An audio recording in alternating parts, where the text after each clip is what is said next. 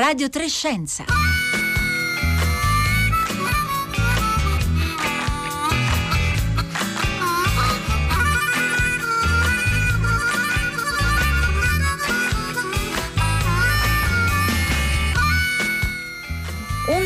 e 31, buongiorno da Rossella Panarese. Oggi sarà una puntata particolare di Radio 3 Scienza. Non parleremo di Covid, anche se continuiamo a chiederci in redazione se ne parliamo troppo o se ne parliamo troppo poco, però siamo anche consapevoli che tutte le nostre eh, riflessioni, anche quelle che faremo in questa puntata, alla fine eh, si riverberano in quello che stiamo vivendo in questi mesi brutti di eh, pandemia. Sarà dunque una puntata particolare, intanto per il profilo del nostro ospite.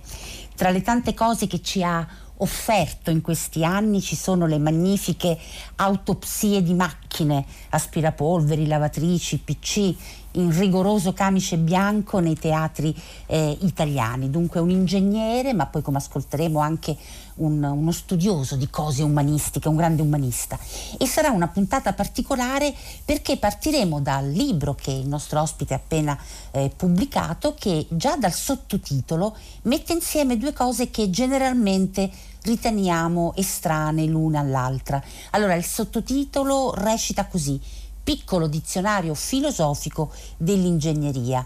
Eh, vi viene in mente facilmente associare all'ingegneria il pensiero eh, filosofico e questo già ci fa capire che quello di cui parleremo oggi è un libro che guarda al futuro del nostro rapporto con la tecnica e la tecnologia, ricordandoci che quando parliamo di tecniche e tecnologie parliamo per esempio anche di eh, vaccini. Allora, eh, diteci la vostra eh, usando naturalmente il consueto numero per sms whatsapp il 335 5634 296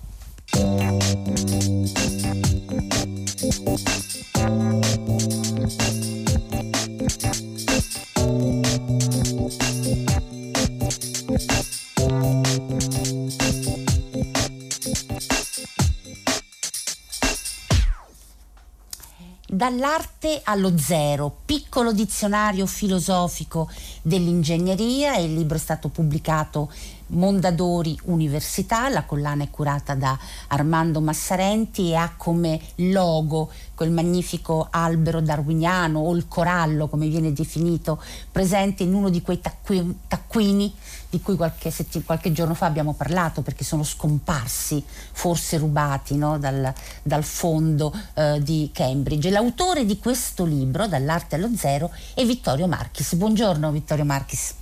Buongiorno a voi, grazie di avermi ospitato.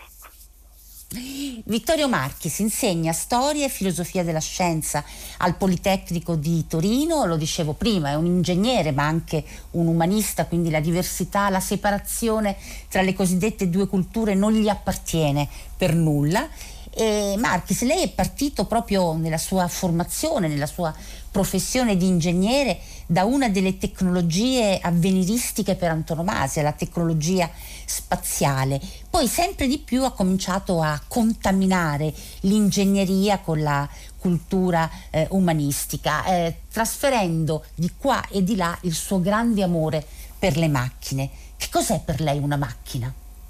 Ma io direi, ho, specificato che macchina non è soltanto un insieme di ingranaggi o di motori elettrici, io do questa definizione, è un artefatto innanzitutto che consuma una risorsa per modificare lo stato di un sistema. Questa definizione è una definizione molto generale che però permette anche di ampliare il concetto di macchina al sociale, per esempio parlare della macchina della giustizia, anche la macchina della giustizia è un artefatto perché non esiste in natura il diritto, non esistono le leggi in natura. Consuma una risorsa, perché consuma delle risorse umane, consuma anche delle risorse economiche e modifica lo stato del sistema sociale. Ecco. Questo per aprire il discorso della macchina a qualcosa che va un po' al di là di quello che è lo specifico dell'ingegneria. Come diceva molto esatto. bene, io nasco come ingegnere aerospaziale e poi mi raffreddo sempre di più, come si suol dire. Andando verso la meccanica. Certo, già in questa definizione che ha cominciato a darci di macchina si vede come appunto questo concetto, quest'idea di macchina è sempre più largo no? e anche un po' sempre più immateriale, che è un altro degli, dei fili che questo libro eh, segue. Allora il suo libro è un libro circolare, è stato detto anche da altri che lo hanno eh, recensito, nel senso che si può leggere davvero partendo da una qualunque delle 21 eh, voci. Sono 280 pagine che raccolgono 21 coppie di parole, si parte dall'arte tecnica, si parla di beni e cose, di caso e causa, appunto di macchina e corpo, poi ci spiegherà perché ha messo insieme questi due termini, eh, vita e morte, fino all'ultima voce che non, che non è una coppia di termini ma un trio, insomma, 0, 1, eh, infinito. Ora il sottotitolo Marchis parla di piccolo dizionario filosofico, ma poi lei già nell'introduzione dice questo libro non è un dizionario. Perché? Non è, non è un dizionario perché è una raccolta di eh, concetti che sono organizzati secondo una logica che adesso qui eh, invito il lettore a scoprire. Sono tutte parole che appartengono per diritto per rovescio al linguaggio degli ingegneri. E però le ho viste traghettate dal linguaggio degli ingegneri a un linguaggio della cultura, al linguaggio della filosofia, quella tra virgolette, quella filosofia che vede un unico campo di azione dalla scienza più dura alla narrazione, alla letteratura, perché un tempo i filosofi erano sapienti, erano maestri, erano scienziati al tempo stesso e quindi sotto questo aspetto ho cercato di far capire come termini, ce n'è uno in particolare che è la resilienza, un termine che nasce proprio all'interno dell'ingegneria e che però ormai è andato a invadere il, il dominio delle scienze sociali, della sociologia, della stessa economia. Ecco, in questo senso vorrei far capire che gli ingegneri non vivono e non devono vivere in un mondo isolato che ritiene di essere in grado di risolvere autonomamente tutti i propri problemi e tutto il resto è di competenza altrui, ma che devono in ogni modo sempre rapportarsi ad un contesto umano, sociale, molto più ampio. Questa è la grande sfida che deve aprire il mondo della tecnologia non soltanto nell'oggi ma soprattutto per un domani sostenibile. Ecco, lei parla di futuro, Vittorio Marchi, e poi parleremo anche degli stereotipi sugli ingegneri, no? Perché voi siete, voi ingegneri siete oggetto di stereotipi quasi quanto i matematici eh, insomma, ma in senso contrario. Ci arriveremo tra poco perché vorrei rimanere ancora un po' su questo tema del dizionario, eh, partendo da un messaggio che abbiamo ricevuto ieri da una nostra ascoltatrice che eh, ci ha scritto così: A marzo vi chiedevo di diffondere un vocabolario del coronavirus e lo avete fatto ottimamente. Eh, l'ascoltatrice si riferisce al nostro dizionavirus realizzato da Silvia Bencivelli e appunto nella primavera eh, scorsa. Continua l'ascoltatrice dice chiedo, eh, scrive la, eh, credo eh, che ci sia bisogno ancora di definizioni, sapere con precisione cosa significa un termine, non è una teoria, ma una guida ai comportamenti. Io intanto ne approfitto per dire che questo messaggio ci ha stimolato e abbiamo pensato di realizzare una nuova eh, un nuovo dizionario a gennaio che partirà proprio dal, dalle parole legate ai vaccini, che è una delle tecnologie su cui appunto inevitabilmente in questi mesi si sta discutendo molto. Allora Marchis, lei è d'accordo in questo uso della definizione del dizionario eh, ah, come guida ai sì. comportamenti? Mm. Assolutamente Prego. sì, ricordiamoci io che sono anche appassionato di quella cultura medievale, ma non vedendola da un punto di vista vintage, passatista. Quella capacità nel Medioevo dove ancora non esistevano le nuove tecnologie, pensiamo Raimondo Lullo avesse avuto eh, Google cosa avrebbe potuto fare, che invece giocando con le parole proprio organizzavano il loro sapere. Tutti i trattati medievali cominciavano con un capitolo che si chiamava Explicatio Terminorum, spiegazione delle parole proprio perché uno quando affrontava la lettura di un trattato doveva sapere che cosa significavano i singoli termini, onde non andare in contraddizione, non avere degli abbagli dalle proprie convinzioni personali. Ecco, questo mio piccolo dizionario si organizza secondo una mia passione, l'ho fatta tante altre volte, non tanto per i dizionari, ma per la parte antecedente, i dizionari che sono gli abbecedari, gli abbecedari che siamo abituati a vedere, che almeno eravamo abituati a vedere appiccicati alle pareti delle classi elementari, A, B, C, allora uno vedeva A come aratro, B come bue, eccetera, eccetera.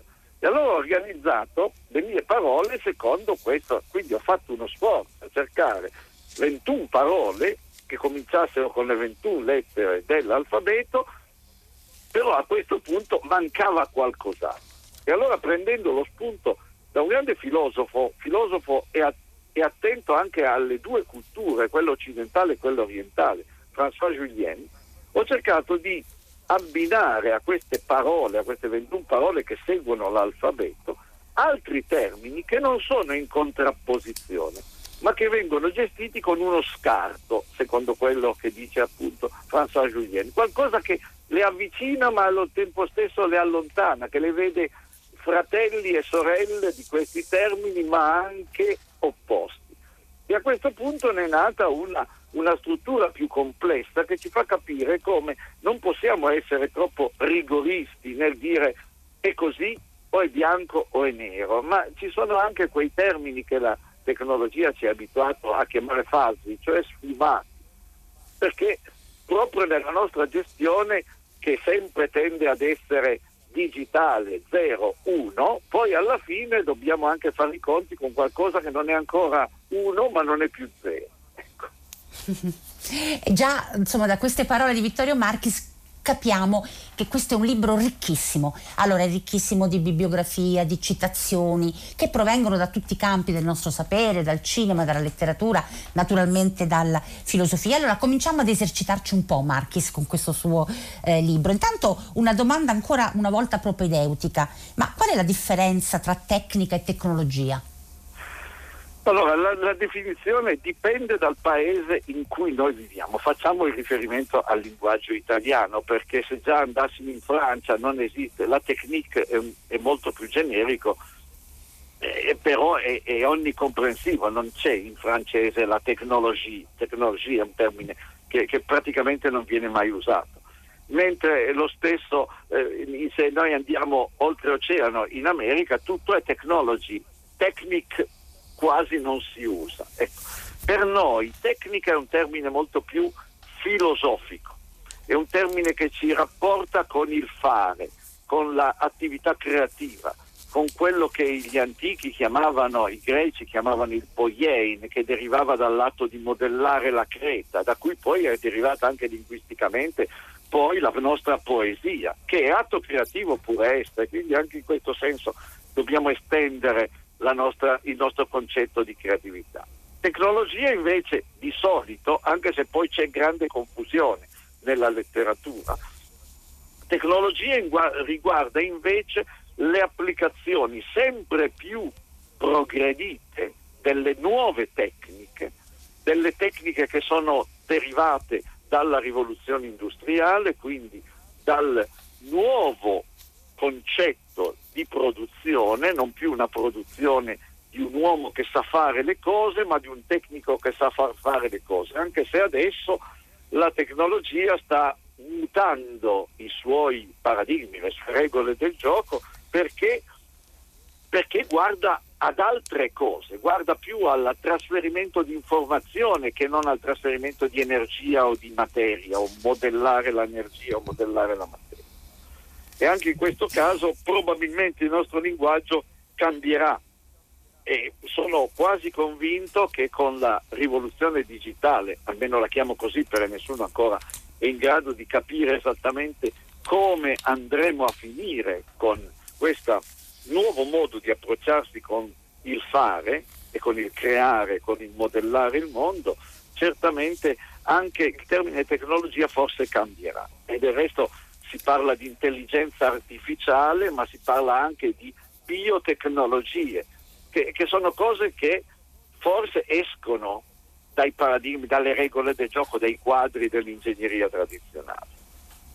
E sì, già stiamo uscendo dai quadri tradizionali dell'ingegneria Vittorio Marquez. Allora, eh, un ascoltatore al 335 5634 296 dice non parlare di Covid è come non mettere il pane eh, a tavola e lo leggo questo messaggio perché adesso noi non citeremo il Covid, però vi renderete conto che molte delle riflessioni in questi minuti che, che ci restano eh, ci aiutano anche ad affrontare, ad analizzare quello che stiamo vivendo. Allora partiamo dalla prima voce, arte e tecnica, e da questa prima voce, Marchis, io vorrei estrapolare il tema della paura verso la tecnologia. No? Lei cita dalla condanna dantesca di Ulisse al destino di Frankenstein, al dottor Stranamore, però ai timori aggiungerei verso l'intelligenza artificiale e aggiungerei ancora ai timori rispetto alle scienze della vita, alla biologia, ai vaccini, al, ai, al, allo studio eh, dei virus, a chi dice che i virus del Covid è stato fatto in laboratorio, perché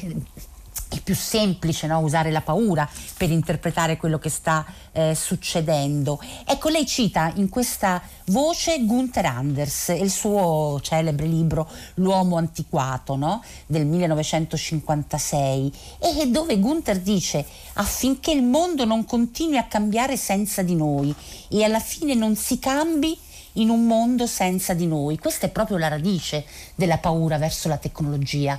Come ci certo. stiamo comportando? Mm. Ci stiamo comportando pensando che la tecnologia, l'ottimista vede la tecnologia come qualcosa che ci deve migliorare. In realtà quello che io cerco di, di trasmettere da questo, da questo libro, ma soprattutto da questa voce, che noi non possiamo far meno della tecnica perché la tecnica è entrata nel nostro DNA, è una componente del nostro sviluppo come specie vivente senza la quale noi ci saremmo già estinti. Molte specie animali, non avendo la tecnica, non hanno saputo superare quell'impasse che è stato dall'esaurimento delle risorse, dai, dalle grandi catastrofi, eccetera, eccetera. Mentre noi con la tecnica, con quell'arte creativa, è per questo che ho abbinato arte e tecnica, che ha anche capacità di narrare le cose, lo dice bene un altro scrittore che cito ampiamente, che è Jonathan Gottschall, che scrive sul nostro istinto di narrare, il suo libro pubblicato da Bollati Boringhieri appunto ha questo titolo, L'istinto di narrare.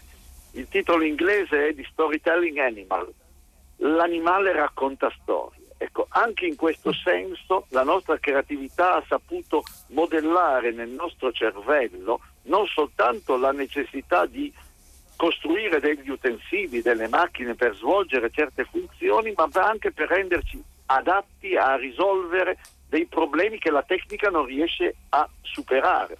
Pensiamo proprio alle catastrofi, pensiamo a un terremoto. La tecnica non riesce a fare molto per prevedere, per prevenire questi grandi disastri naturali. Però noi siamo in grado psicologicamente, emotivamente, ma anche culturalmente a superare queste difficoltà. Anche questo fa parte dello sviluppo di una specie che è nata con la tecnica che le ha permesso di passare dal nomadismo all'artigianato e all'agricoltura, che ha permesso poi dopo, per non implodere con la sovrappopolazione, di evolvere in un sistema industriale che oggi, di fronte alle grandissime sfide che avremo per l'esaurimento delle risorse, perché il mondo è piccolo, il mondo è piccolo e, e se noi arriveremo ai 10 miliardi di abitanti, come faremo a nutrire tutti? O cambiamo nostri, le nostre idee, il nostro modo di rapportarci con il mondo, oppure inevitabilmente la nostra specie si estinguerà o si ridurrà in maniera drastica. Non pensiamo adesso, senza voler buttare benzina sul fuoco, non pensiamo di risolvere il problema con le migrazioni sulla Luna e su Marte. Ecco. Non, non ci credo. Nonostante, nonostante lei sia appunto un, uh, si sia occupato di tecnologie eh, spaziali. Allora Vittorio Marchis, naturalmente eh, dentro questo libro ci sono tanti eh, percorsi e tante voci eh, che mh, mm, entrano proprio nel vivo del nostro rapporto con il nostro pianeta, con la cosiddetta natura, eh, con l'artificiale, con il naturale. Però io vorrei a questo punto affrontare, ci mancano eh, pochi minuti, il, anche il tema degli stereotipi sugli ingegneri eh, o su, sulle donne ingegnere, prendendo la voce, una delle voci più, più belle direi, eh, fantasia, invenzione. Allora, intanto questa voce inizia con una poesia di Pascoli e già questo è un po' così sorprendente, no? Eh, una poesia di certo. Pascoli, uno dei, dei, versi dice il sogno, dunque anche la fantasia e l'infin- eh, l'infinita ombra del vero. Ora, diciamo di solito eh, lo stereotipo dell'ingegnere è proprio quello di un uomo senza, o di una donna senza fantasia, no? un po' rigido nelle sue eh, regole. Ecco, e invece, Eppure, e invece io eh, voglio dis- distruggere questa idea, questo stereotipo. Lo faccia. Ecco, in quanto eh, l'ingegnere non è eh, quella visione così molto mitica che poi forse abbiamo imparato leggendo i libri di Jules Verne, pensando di colui che riesce a, a definire tutto nel mondo.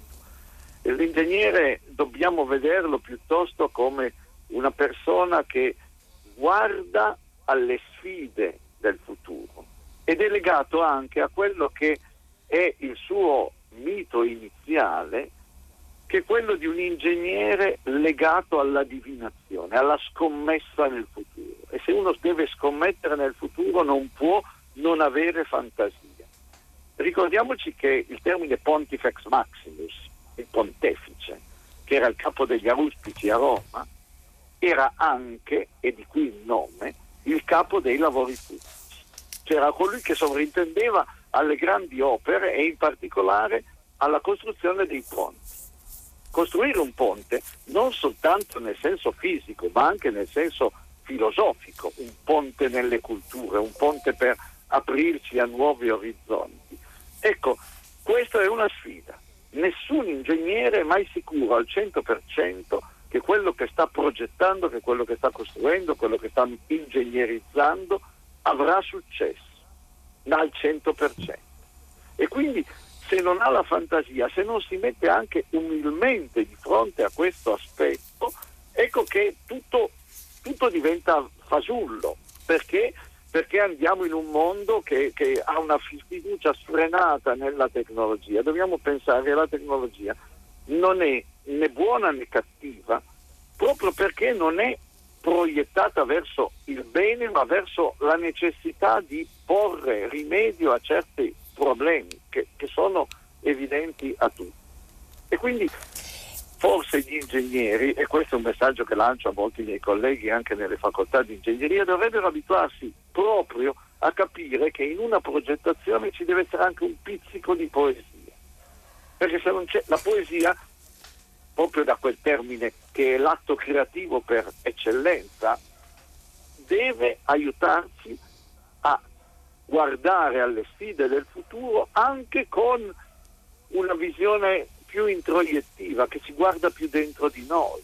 E que- da questo dipende anche poi tutta quella che è poi la gestione della responsabilità, che non è un seguire le norme etiche che può emanare un'industria o, o, l'ordine degli ingegneri, perché queste sono cose banali, naturali, non bisogna avere interessi privati nelle, nelle proprie azioni, però qualcosa di diverso. Ecco, il senso etico è qualcosa che trascende la regola stessa e questo è importante Vittorio... in ogni nostra azione.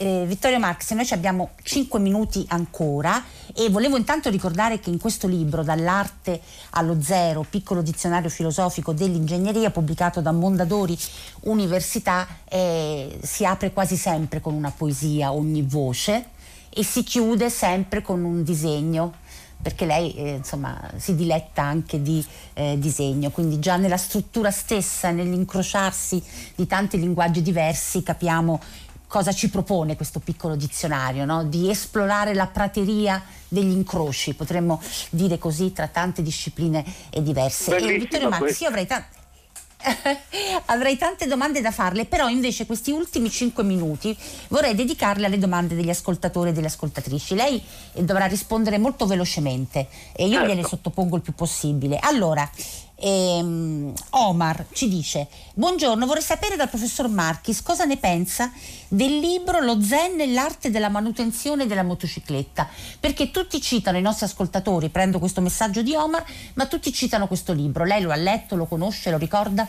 Certo, l'ho letto da quando è arrivato la prima volta in traduzione italiana, ce l'ho qua in parecchie edizioni eh, di, fr- di, fronte a me. La cosa più importante che ci trasmette il, lo zen, l'arte della manutenzione della bicicletta è l'entusiasmo. L'entusiasmo che ci deve essere in ogni nostra conoscenza e questo è un messaggio che estendo a tutto il mondo della scienza. Uno scienziato che non sia entusiasta, che non si emozioni di fronte al cercare qualcosa di nuovo, che abbia anche il coraggio di andare oltre i propri confini, eh, non è completo. Quindi entusiasmo, la parola magica di questo libro. Allora, Pietro Alviti Ceccano ci dice l'esplicatio terminorum è uno degli obblighi dei contratti assicurativi per cui oggi per ogni contratto assicurativo ha all'inizio la spiegazione dei termini. Questo sempre a proposito dell'incrocio delle competenze, no? Eh, Vittorio Marchi, è bello questo messaggio, ci mette ben, in contatto. Bellissimo con... questo messaggio, attenzione che queste definizioni non siano a loro volta criptiche e mettano doppia, doppiamente nell'indugio e nel dubbio il lettore. Ma questo è, è un discorso con il sorriso sulle labbra. Allora, mi viene in mente, dice Giulia, a proposito del dizionario, lo scrittore greco Petras Markaris, che risolve i suoi casi investigativi attraverso il suo vecchio dizionario. Conosce quest'autore? Conosco quest'autore, devo riprenderlo, avevo letto di questo Macaris o Macaris, non lo so, greco, eh, ne ho letto qualcosa. Ringrazio la lettrice, non le avevo fatto questo collegamento e oggi andrò subito a scartabellare qualcosa per aggiungere questa informazione. Grazie mille a questa. Quando Vittorio Marchis dice che andrà subito, vuol dire che andrà subito perché, perché ve, lo, ve, lo, posso assicurare. E allora, eh, Fabio da Palermo fa riferimento a qualcosa che in questo momento mi sfugge che lei avrebbe detto, ma lei lo saprà meglio di me. Negare che in natura esistano delle leggi mi fa capponare la pelle. Cosa dire allora della legge di gravità? Forse il professore si sarà raffreddato un po' troppo? Ad ogni modo, questo libro mi sembra una bellissima provocazione alla società contemporanea e un bel regalo di Natale per gli amici con più neuroni. Le leggi, le leggi non sono la legge, la legge di gravità, l'abbiamo creata noi. La legge di gravità, pe- le pietre che rotolano giù dalle montagne non conoscono la legge di gravità e della legge di gravità se ne fanno due baffi. Siamo noi che abbiamo fatto le leggi di gravità e la scienza cerca di fare, di costruire delle leggi per spiegare il comportamento, tant'è vero che poi queste leggi a un certo punto in certi settori fanno cilè che dobbiamo migliorare la conoscenza scientifica. La, legge, la, la, natura ha dei comportamenti, dei comportamenti che io ribalterei, e ribalterei qui la competenza a chi è molto più esperto di me, penso adesso, adesso in questo istante a Telmo Pievani, parla di evoluzione. Ecco, la natura pochi secondi, Marchis, avuto... abbiamo pochi secondi. Mm. Perfetto. Siamo qua. Okay. Quindi è, la, la legge è qualcosa di evolutivo. Ok, e lo sa che stanno arrivando tantissimi messaggi, proprio mi tanti, fa piacere tanti. se mi li fate poi avere, cercherò di rispondere. Glieli, fa, faccio, glieli faccio avere tutti e allora Vittorio Marchis intanto la ringrazio moltissimo di essere eh, stato con noi ricordo il libro di cui abbiamo parlato eh, un libro circolare infinito come tale, eh, Dall'arte allo zero, piccolo dizionario filosofico dell'ingegneria pubblicato da Mondadori Università, dico anche il costo, eh, euro 18, 18 euro. Grazie ancora, ora il microfono eh, passa ai colleghi del concerto del mattino, io eh, Rossella Panarese vi saluta insieme a Giovanna Enzardi, Marco Pompi, eh, Marco Motta, Paolo Conte, Roberta Fulci Roberto Ferrara della Sala Controllo. Grazie, a domani.